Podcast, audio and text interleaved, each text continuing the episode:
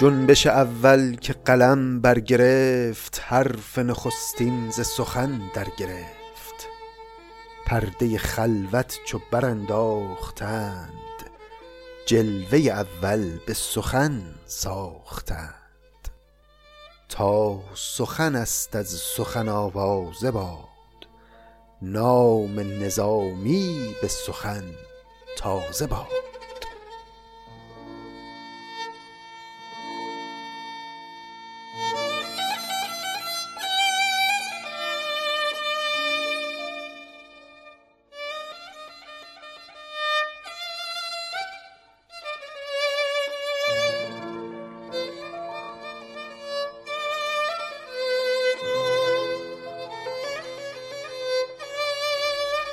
سلام. شما صد و دهمین پادکست نظامی گنجوی رو میشنوید و این آغاز کار ماست در فصل چهارم این پادکست. من محمد رضا تاهری هستم و مثل همیشه سپاسگزارم از شما که با همراهیتون و با شنونده بودنتون مجالی می‌دید به من برای اینکه کنار شما بیشتر از شعر نظامی لذت ببرم. ممنونم ازتون که در این روزگار قوقای فرومایگان و در این دوران بر صدر نشستن فرهنگ ستیزان شما طرف فرهنگ ایستادید و هوادار ادبیات و زیبایی و خردمندی هستید.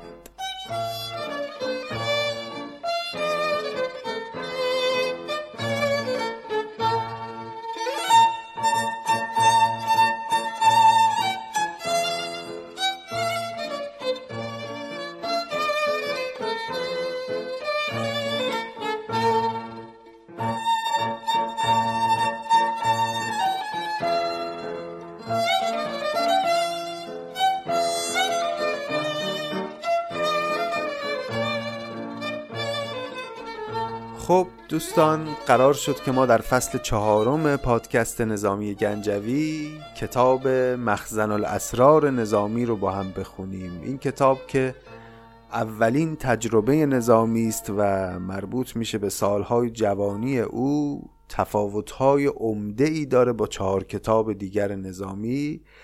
و به خاطر همین تفاوت ها لازمه که پیش از آغاز خانش کتاب من یه توضیحاتی رو در این قسمت مقدماتی خدمتون عرض بکنم. مهمترین تفاوت مخزن الاسرار با چهار منظومه دیگر نظامی در محتوای این کتابه اون چهار تا کتاب منظومه های داستانی هستن سه تاش که داستان های بزمی و غنایی خسرو و شیرین و لیلی و مجنون و هفت پیکر. و یکیش هم که اسکندرنامه باشه داستانی است تقریبا شبه حماسی و اون چهار منظومه هر چهارتا داستانی هند منتها مخزن الاسرار اساسا منظومه داستانی نیست یک کتاب تعلیمی و اخلاقی است در مجموع. البته جابجا جا حکایت هایی رو هم نظامی وسط حرفایی که می‌زنه در این کتاب میاره ولی این حکایت ها هم از هم مستقلند و هیچ ارتباطی با هم ندارن و هم میزانشون هم کمتره و حال و هوای کلی کتاب حال و هوای داستان پردازی نیست. ساختار کلی این کتاب رو می‌تونیم به سه بخش تقسیم کنیم. بخش اول همون مقدمات سنتی است که معمولا ابتدای همه منظومه ها میاد. هم دو ستایش خداوند و مده پیامبر و مده پادشاهان زمانه و اینها.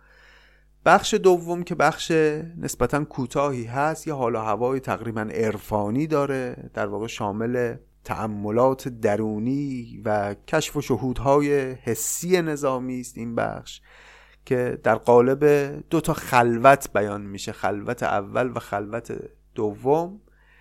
و بخش سوم که بخش اصلی و تنه اصلی کتاب هست شامل 20 تا مقاله است.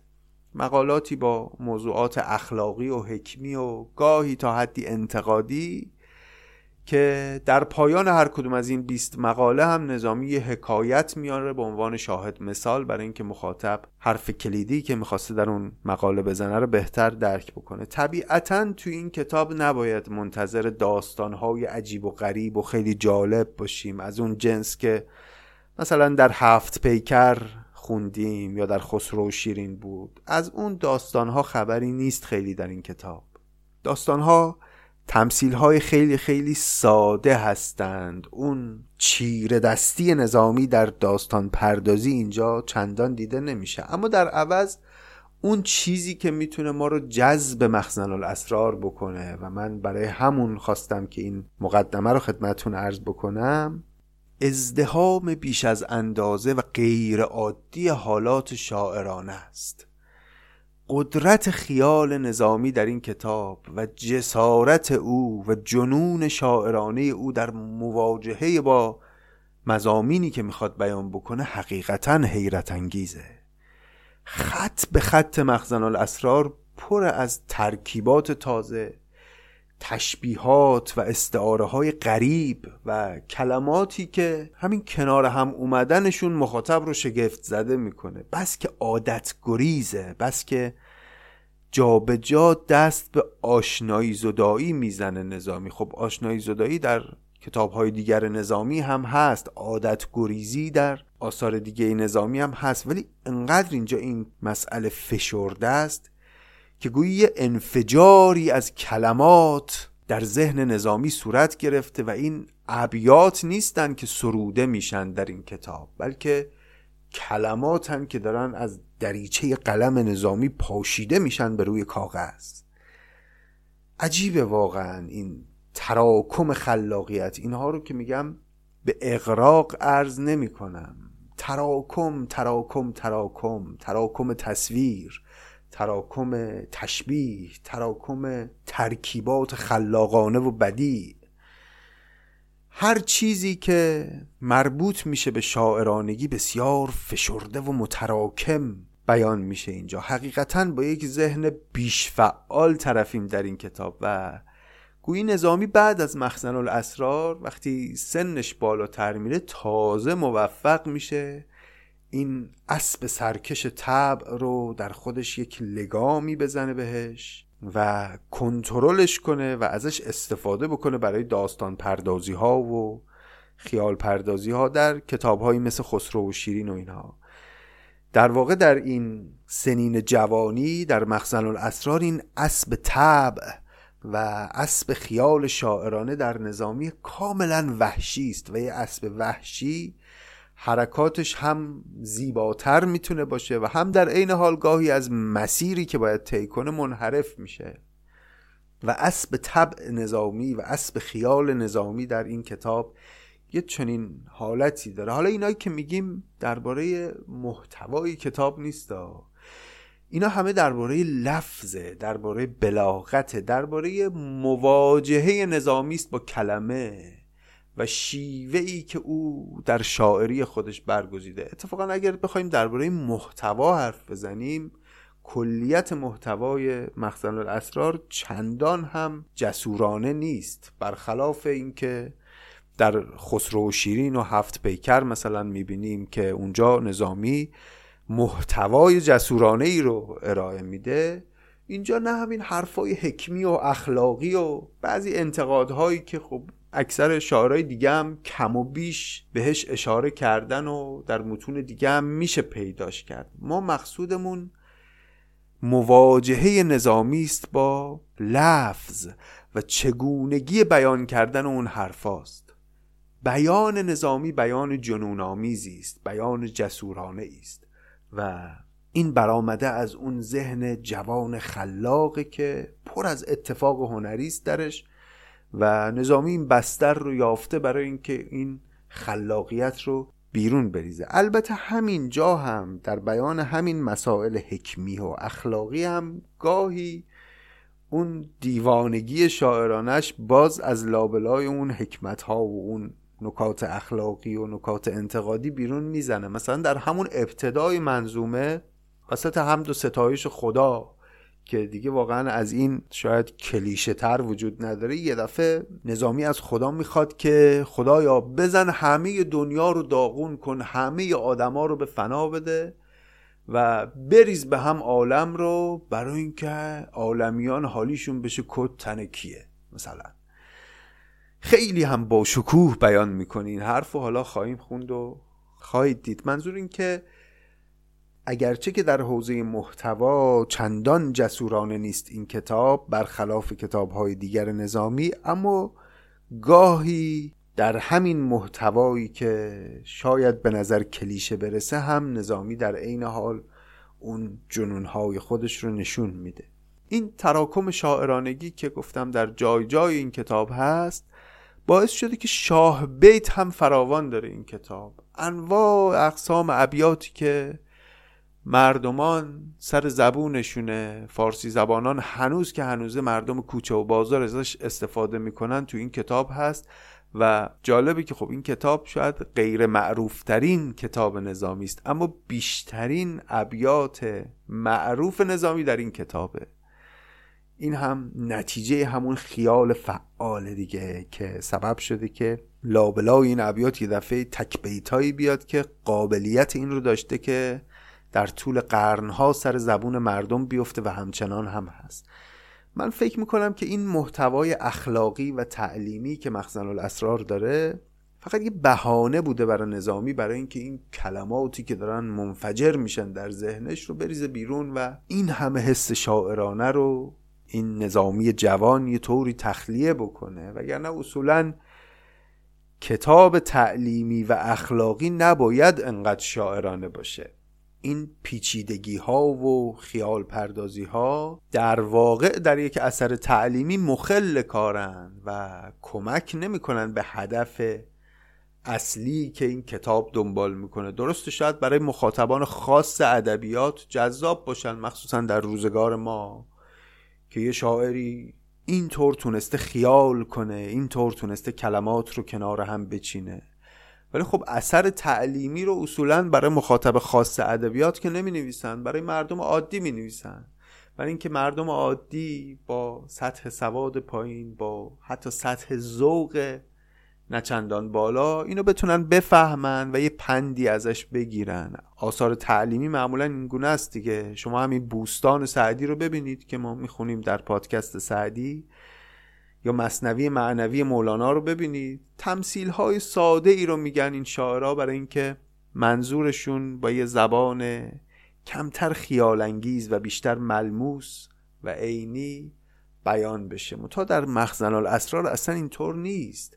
اگر بخوایم با معیار هدف گذاری های معمول منظومه های تعلیمی این کتاب رو قضاوت کنیم باید بگیم کتاب موفقی نبوده. و شاعر به هدف خودش نرسیده. چون حاوی تخیلات پیچیده است حاوی تصاویر عجیب و غریب شاعرانه است و مخاطب عادی که یک ذهن ساده ای داره و قرار پند بگیره از این کتاب اصلا نمی‌تونه راه ببره به کتاب و اصلا ارتباطش مختل با این متن. و خب طبیعتا با این نگاه اگه بهش نگاه کنیم کتاب کتاب موفقی نبوده. اما راستش اگه از من میشنوید میگم که نظامی می‌دونسته داره چی کار می‌کنه و او یک هدف دیگری رو هم دنبال می‌کرده در مخزن الاسرار و طبق اون هدف گذاری این کتاب اتفاقا کتاب موفقی هم هست.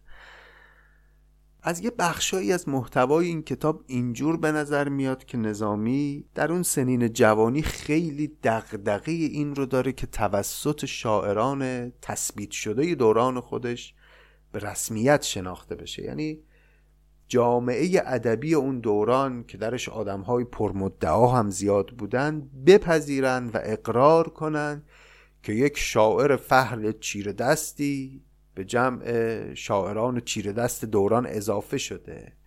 شما می‌دونید یکی از شاخصه های شعر سبک آذربایجانی که نظامی هم چهره شاخص این سبک هست همین پیچیده گویی و ترکیب سازی و استفاده فشرده از صنایع ادبی و ابزار خلق زیبایی در شعره. مثلا چهره شاخص دیگر این سبک کنار نظامی خاقانی دیگه که او هم معروفه که اشعارش پیچیدگی زیاد داره و حالا نظامی در قدم اول شاعری خودش در جایی که تازه می‌خواد با این اثر خودش رو بشناسونه به ابنای زمانه خودش با ارائه یک چنین منظومه با یک چنین فشردگی در خلاقیت توانمندی خودش رو می‌خواد همه جوره ثابت کنه به شاعران هم اصر اگرچه که این منظومه احتمالا به خاطر زبان پیچیدش به هدف معمول خودش نمی‌رسه و مردم عادی خیلی بهره ازش نخواهند برد ولی شاید این برای نظامی چندان مهم نیست. مهم براش اینه که شاعران و استادان بفهمن که یه کسی پیدا شده که چنین توانمندی در خلاقیت و بکارگیری کلمات داره. گرچه شاید این ازدهام تصاویر و استعاره ها و این همه صنایع ادبی تو در تو گاهی مخل تأثیرگذاری هم باشه حتی حتی اثرگذاری اثر رو کم بکنه. اما اون هدف شاید برای نظامی مهمتره. خب حالا یه پرسشی اینجا برای ما مطرحه که ما که می‌خوایم در پادکست الان این منظومه مخزن الاسرار رو بخونیم چیکار باید بکنیم با این همه پیچیدگی با این همه فشردگی نکات بلاغی و معانی تو در تو و تصاویر تو در تو؟ آیا باید بیت به بیت تعمل کنیم و موشکافی کنیم؟ ببینیم منظور دقیق نظامی از آوردن هر کدوم از این تصاویر چی بوده؟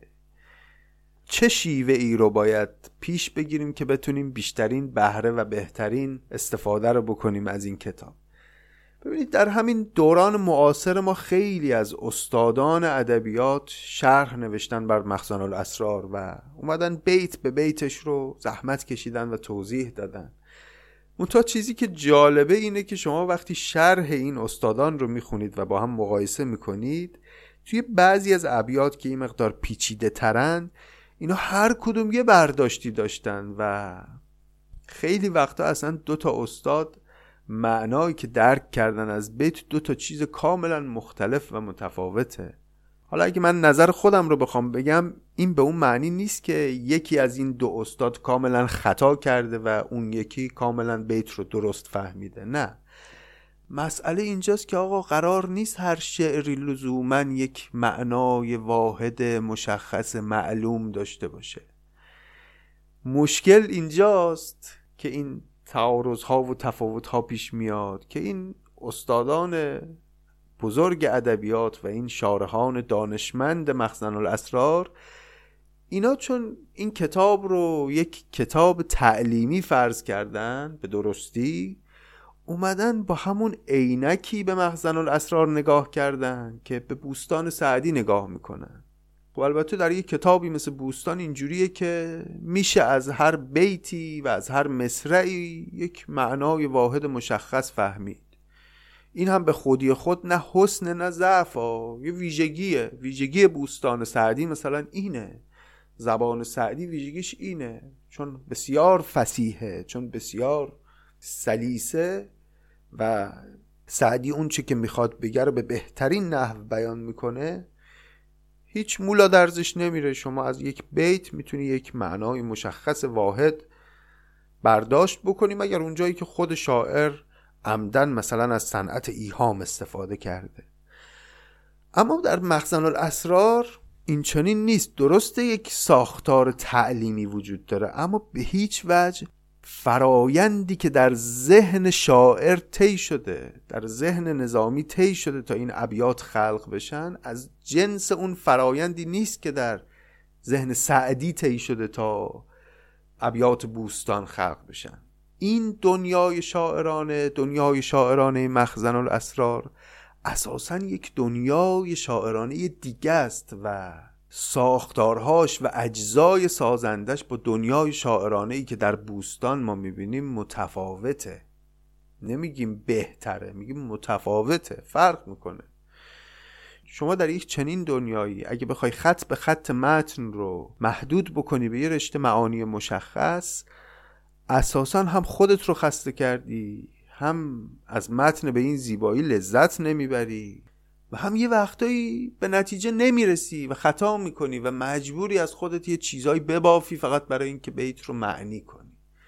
این استادان بزرگ و شارهان عزیز مخزن الاسرار هم به این نکته شاید توجه کمتر داشتن که شعر گاهی حتی می‌تونه جایی در مرز بین معنا و بیمعنایی حرکت کنه. البته سوء تفاهم نشه عرض من این نیست که بعضی از ابیات مخزن الاسرار معنی ندارن بی معنی این راه رو می‌تونه باز بکنه یه همچی برداشتی برای هر کسی که هیچ مایه ای نداره محملاتی ببافه به هم بگه منم مثل مخزن الاسرار مثلا شعر بیمعنی گفتم. نه اصلا ما نمیگیم که ابیات مخزن یا برخی حتی از ابیات مخزن از معنی توهی هستند. من دارم میگم جایی در مرز بین معنا و بیمعنایی حرکت می‌کنند برخی از این ابیات و اتفاقا اونجا جایی است که زبان و لفظ و تصویر خیلی خیلی بیش از جاهای دیگه نقش بازی می‌کنن در متن. و اونجاست که شعر امکان تعویل پیدا می‌کنه و اتفاقا معانی متعدد رو میشه از متن برداشت کرد و ارتباط مخاطب با متن دیگه در یک چنین فضایی ارتباط دو دو تا چهارتایی مشخص نیست. یه ارتباطی است در یک فضای حسی و شهودی مبهم که دو دو تا یه وقتی جوابش میشه چهار یه وقتی میشه هفت یه وقتی هم میشه صفر. حالتی که گاهی در شعر حافظم می‌بینیم. معنای شعر خیلی خیلی وابسته است به حال مخاطب. اینکه تو دنیا رو چگونه می‌بینی در اون لحظه بیشترین نقش رو داره برای اینکه این بیتی که داری می‌خونی چه معنایی بده؟ یا چگونه احساسی رو به تو منتقل بکنه؟ این به خاطر تو در تویی تصاویره. حتی ممکن اون احساسی که و اون معنایی که تو برداشت می‌کنی در ذهن خود شاعر نبوده. بس که این تصاویر در همتنیدگیشون می‌تونه حالات عاطفی تازه خلق کنه. یه چیزی از جنس اونچه که شما در تابلوهای سیاه مشق می‌بینی حروف در هم رفتن در هم تنیده شدن. البته که یه شعری یه حرفی اینجا نوشته شده توسط اون هنرمند خوشنویس. اما لزوما هدف این تابلو بیان اون حرفه نیست. هدفش نشان دادن یک زیبایی است که البته حرفی هم پشتش هست. به هر حال شاید اگر نظامی این تخیل افسار گسیخته رو در مراحل بعدی زندگیش داشت در وقتی که آدم با تجربه تری بود آثار دیگری با شکل و شمایل دیگری خلق می‌کرد به جای مخزن الاسرار. نمی‌دونیم. به نظر می‌رسه که او در زمان سرودن این کتاب جوان کم تجربه است. شاید هنوز عشق رو مثلا تجربه نکرده شاید هنوز مسائل جنسی رو اونطور تجربه نکرده و همینم باعث میشه که برای بیان یک چنین ایده های هنری و شعری رو بیاره به عرف زمانه خودش و بیاد یک منظومه تعلیمی بنویسه.